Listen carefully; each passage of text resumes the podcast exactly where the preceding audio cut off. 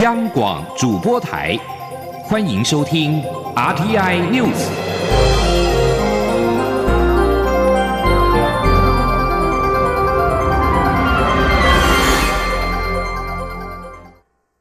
各位好，我是主播王玉伟，欢迎收听这节央广主播台提供给您的 RTI News。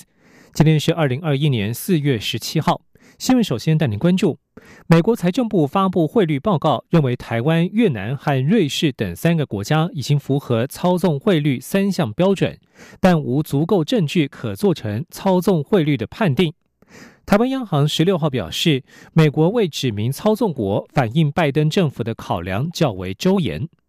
美国财政部表示，将与台湾展开进一步接洽，以便判定台湾是否曾在二零二零年操纵汇率。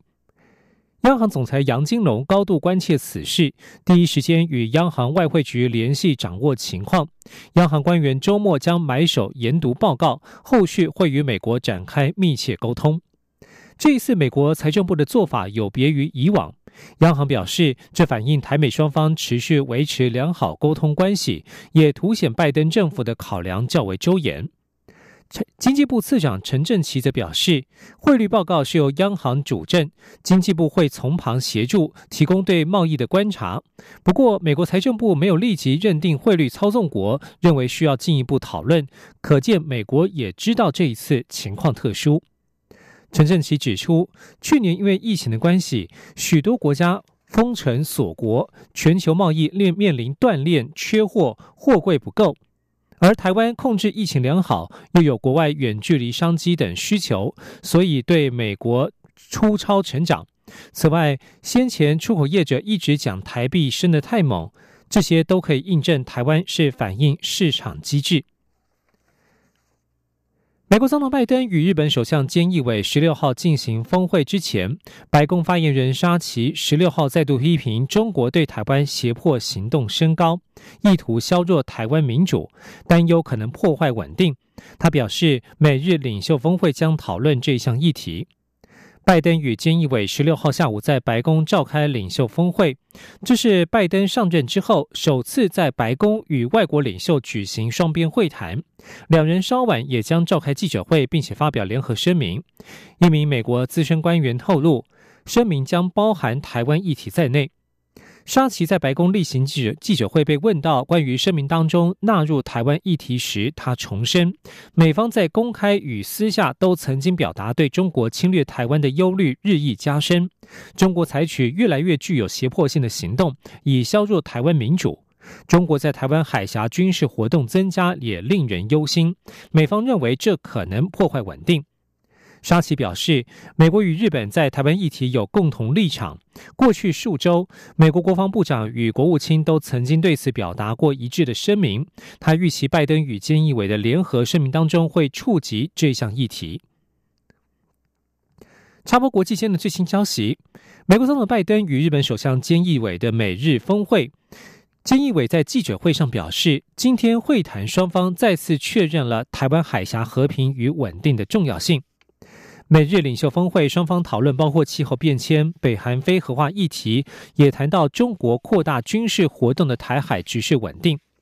在最新召开的联合记者会上，菅义伟被问到是否有讨论台海局势时，基于外交理由，菅义伟没有多谈细节，但他表示，美日之间确曾经明确就台湾海峡和平的稳定重要性达成共识，今天对此再次进行确认。美国总统拜登派遣前联邦参议员陶德率团来台访问，同时派出气候特使凯瑞前往中国大陆上海。政治大学名誉教授丁树范在十六号受访时表示，拜登首忍外交事务，也相当了解两岸敏感问题。这次的处理手法，无非是一种符合美国一中政策以及台湾关系法的表现。今天记者王兆坤的采访报道。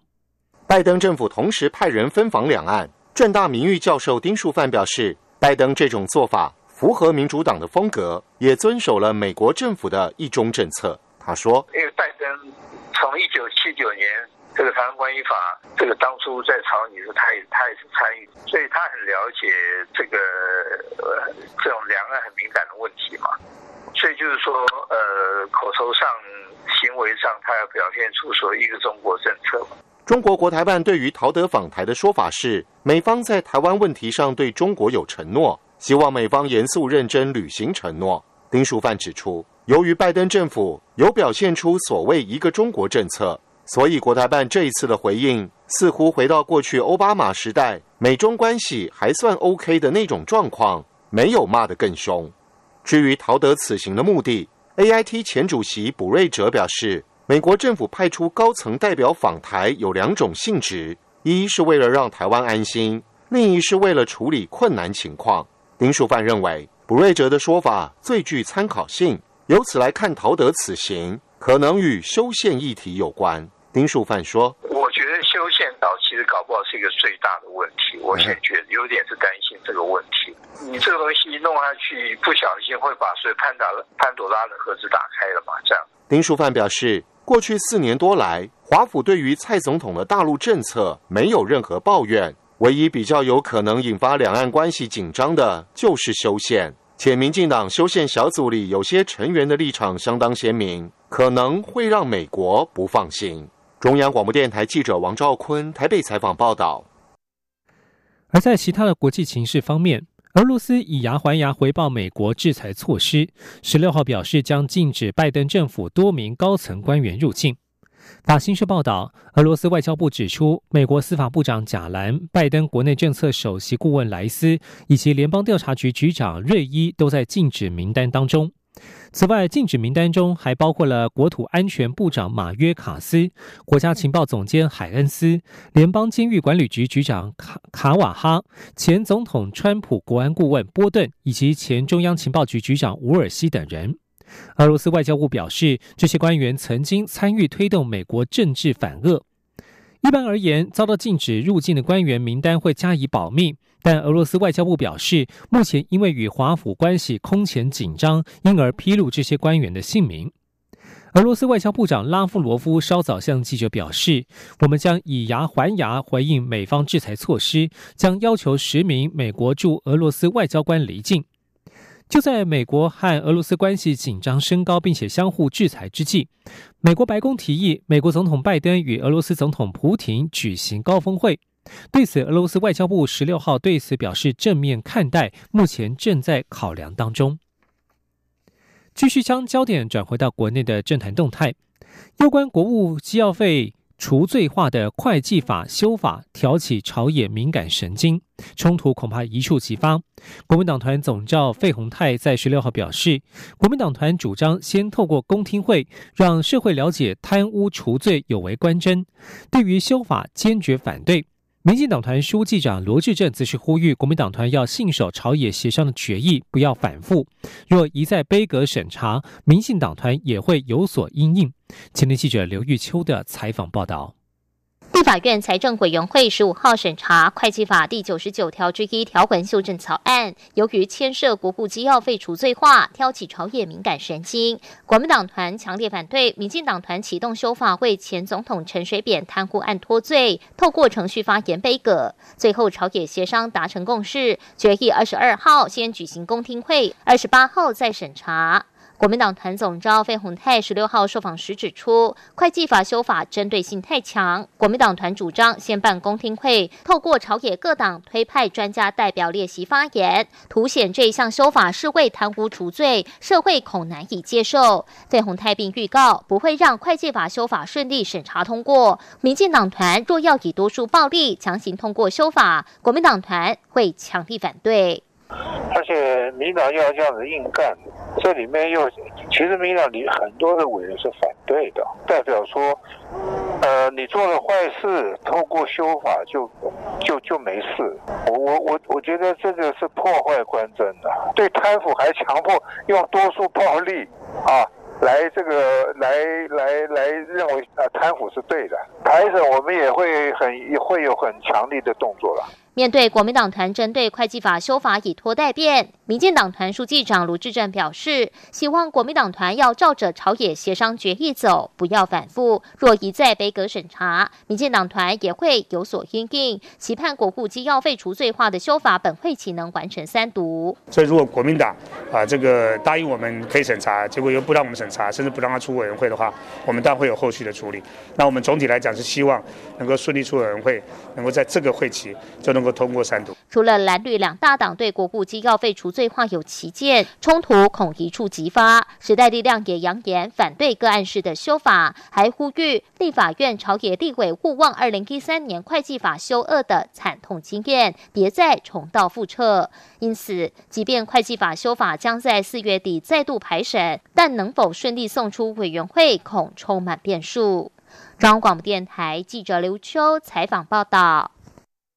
继续要关注的是畜牧业的疫情。新北市林口区一处肉牛场十五号有八头牛只感染了牛结节疹。行政院农委会主委陈吉仲十六号上午到淡水区视察牧场施打疫苗的状况，他并且呼吁农民务必配合，若是发现异状却未通报，最高可罚新台币一百万元。陈其仲表示，因为牛结节疹是透过蚊蝇传播，最有效的控制方式就是尽快施打疫苗，才能够把影响降到最低。国内牛肉没有出口的问题，政策目标是保护所有农民财产，避免重大损失，持续提供所有国内消费者有生鲜牛奶可以喝。行政院长苏贞昌表示，牛结节疹不是人畜共通传染病，不会有任何食安的疑虑，国人可以安心享用国产牛肉以及鲜奶产品。新北市长侯友谊十六号表示，接获林口疫情通报之后，新北市府第一时间通报中央，目前出现疫情养牛场半径十公里内的牛只已经做好移动管制，并且完成其他健康牛只施打疫苗，防堵疫情扩散。前天记者王维婷的采访报道。新北市林口区养牛场十四号出现牛结节疹疫情，新北市政府十五号成立紧急应变中心。新北市动保处表示，接获通报后，已立即对发生疫情的养牛场进行移动管制。十五号对罹患以及疑似罹患牛结节疹的牛只进行评价。扑杀、焚化、掩埋。新北市境内有十一间养牛场，共一千七百零九头牛，其余牛只皆健康，并无出现牛结节疹症状。新北市也全面动员，于十六号完成全市养牛户施打牛结节疹疫苗。新北市长侯友谊十六号在新北市议会施政报告前受访时表示，接获疫情通报后，第一时间通报中央，希望中央与地方通力合作，遏止牛结节疹疫情。侯友谊说：“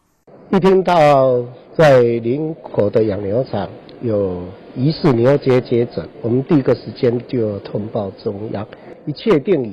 以以后，我们就在三公里内的养牛场做移动管制。”同时也跟中央并肩作战，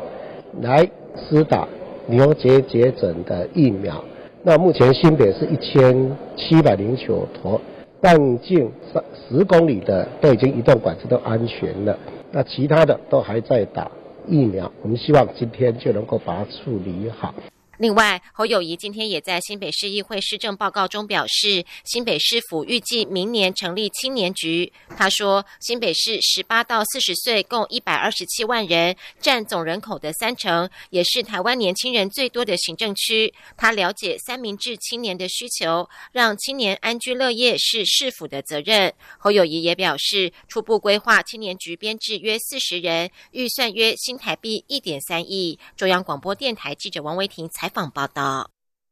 台中市查获一件美国冷藏牛腱莱克多巴胺超标。卫福部食品药物管理署北区管理中心副主任林旭阳十六号表示，已经查明出口国制造厂，加强源头以及加强抽验这家制造厂的进口肉品。台中市食品药物安全处查获丰康超市一件美国冷藏牛腱莱克多巴胺零点零二 ppm，超过法定限量标准零点零一 ppm。台中市政府依食品安全卫生管理法开罚新台币十二万元。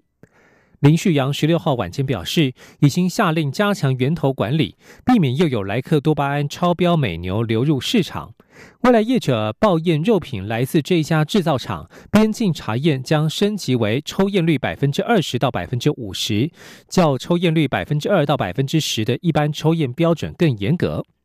林旭阳表示，这家制造厂究竟是哪个环节出了问题，造成超标，仍有待厘清。这批问题美牛已经下架回收，如果消费者买到，依照过去的经验，应可退费，尊重业者后续的处理方式。这里是中央广播电台。这里是中央广播电台台湾之音。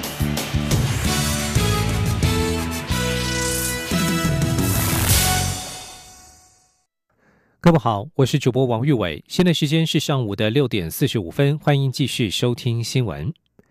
泰鲁格号事故善款分配金额出炉，外务部长陈时中十六号下午宣布，根据专款管理及监督委员会讨论，决定发给罹难者家属一人新台币一千五百万，伤者十万到七百万不等。罹难者与伤者仍在学的子女教育资助则共一点二亿，八成善款都用在罹难者家属身上，确切金额下周就会定案。今天央广记者刘品希的采访报道。针对泰鲁格号事故，为了整合社会各界的爱心捐款，卫福部设立专户，共募得新台币十一亿一千多万元。卫福部日前召开专款管理及监督委员会，初步决定将善款用于七大项目，而且超过三分之一的款项用在罹难者家属生活扶助金上，但是仍难以平息外界对于捐款运用的质疑。卫福部十五号晚间召开专家会议，十六号上午也举行委员会临时会议。卫福部长陈时中会后亲自举行记者会，表示，由于原本设定了太多的服务方案，也引发外界纷扰。经过委员会讨论后，决定一律采用现金给付。并透过一户一社工了解当事人的各方面需求，再设算成一定的金额，把善款分成四大项目，给予每名罹难者家属一千五百万，资助罹难者及伤者仍在学的子女以及在学伤者共一亿两千四百七十八万，协助到大学毕业。并依伤者伤势轻重，发给每人十万到七百万不等，也会发给没有受伤的目睹乘客每人一万元的心理抚慰金。陈时中进一步指出，罹难者加上罹难者子女的教育资助善款总额八成都用在罹难者家属身上，伤者部分则占两成。这是历年来发放灾害善款现金最高的一次，尊重当事人自由运用。罹难者因为是一千五百万，那目前能够掌握是四十九嘛，哈，所以这部分发出去应该是，诶七亿三千五百万嘛，哈，这是我们这整个费用里面最大的一笔，哈，那加上他的教育资助，那就有八亿五千九百多万，啊，所以大致上是超过差不多有八成的费用是使用在罹难者的家属的身上，陈时中强调，如果还有剩余的金额，会照这四大项目的分配比例再重新计算。政府一毛钱都不会留，该做的事也一件都不会少。至于一些长期相关问题，政府有很好的社会福利制度，会依法依规办理。所有这些费用，哈，都跟政府依法依规该要使用的费用都完全无关，这都是外加的。所以政府跟其他单位、组织的单位，依法律上面该负的责任、该做的事情，那每一件都要个别去做好，跟这个费用是无关。好，这纯粹是啊社会的爱心，做一个适当的分配。陈时中说，由于许多罹难者家属跟伤者还有事情要处理，无法参与开会，所以卫福部会请一户一社工征询当事人对概算金额的意见，预计二十二号再开会讨论定案，之后会在第一时间将善款拨付给伤者，但罹难者部分则会慢一点，因为牵涉继承问题，确认各家属的继承名单后，就会尽快作业。央广记者刘品熙在台北的采访报道。泰鲁格号事故伤亡惨重，花莲地检署首波侦查终结，十六号依过失致死等罪起诉肇事主嫌李义祥、林长青、移工阿豪等人，并还原事发经过，证实李义祥试图以环状布袋将吊卡车脱离边坡树丛，但是因为吊带强度不足裂开，导致憾事发生，依过失致死罪起诉七人。检方指出，李义祥在泰鲁阁撞上吊卡车之后，明知已造成重大事故伤亡，竟基于肇事逃逸犯意，未通报警察、救护或救灾单位，仅拨打电话联络工作厂商等人，过程当中还停留在现场观看，没有任何救护或协助救护的作为。针对施工肇事，花莲地检署十六号以对李义祥以过失致死、肇事逃逸等罪嫌起诉，求处最高刑度；而移工安好以过失致死起诉，求处三年以上有期徒刑。继续关注水情。旱灾中央灾害应变中心十六号召开第十一次工作汇报，考量四月底前降雨恐怕偏少，而且梅雨可能要等到五月底，因此决议新竹、台南、高雄自二十三号起提升工业节水率，其中新竹提高到百分之十三，台南、高雄为百分之十一，桃园即日起全天减压供水。至于苗栗、台中、北彰化地区何时解除公五停二限水？应变中心则表示，若短期内累积降雨超过一百五十毫米，才有可能。前天央广记者谢嘉欣的采访报道。旱灾中央灾害应变中心指挥官、经济部长王美花十六号召开工作汇报，盘点当前水情，并确立多节水、多调水、多找水等抗旱三方向。会中考量四月底前降雨恐偏少，且可能要等到五月底才有明显梅雨。王美花拍板。当前水情灯号不变，但扩大节水。桃园即日起实施全日减压供水。另外，二十三号起，新竹工业节水率由百分之十一提升到百分之十三；台南、高雄工业节水率由百分之七调升至百分之十一。非工业用水户、游泳池、洗车、三温暖及水疗业者节水率也由减量供水百分之十提升至百分之二十。经济部水利署署长赖建信说：“那目前虽然说有水车载运的补水的作业，经过我们逐一的询问，产业园区跟科学园区，它目前生产生产的状况是正常的，啊，没有受到影响。”新竹若是从呃百分之十一的节水率提升到百分之十三的节水率的话，大概会可以省每日三千吨左右的一个水量。应变中心指出，调度方面将扩大桃园支援新竹、新竹支援苗栗的水量，预期每日增加三万吨。在找水方面，台中将扩大藻井八十八口，已商请中油支援，且当地两处工地也正架设净水设备来净化地下水，导入自来水系统。再加上台中紧急海淡厂预计五月十五号前完工，三者将为台中地区带来每日超过十万吨水。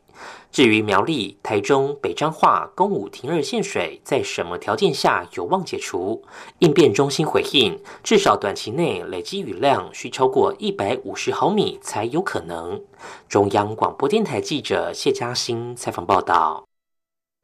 蔡英文总统十六号前往云林，当白沙屯妈祖的香灯脚参与进香，并参拜北港朝天宫。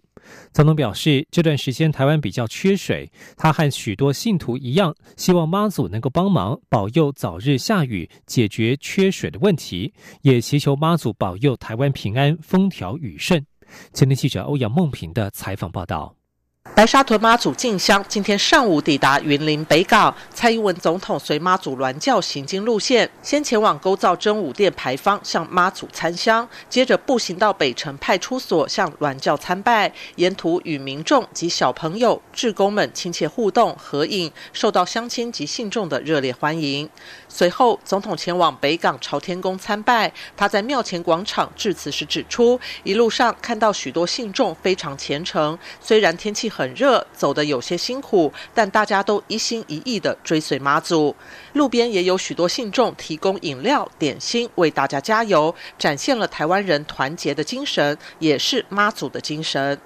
总统表示，就是因为这样的精神，台湾能够克服并控制疫情，让全世界都看到台湾人团结的意志，认为台湾真的很了不起，经济也稳定发展，这都是大家团结的结果，也是妈祖的庇佑。他也希望妈祖能够保佑早日下雨，解决台湾的缺水问题。他说：这段时间以来，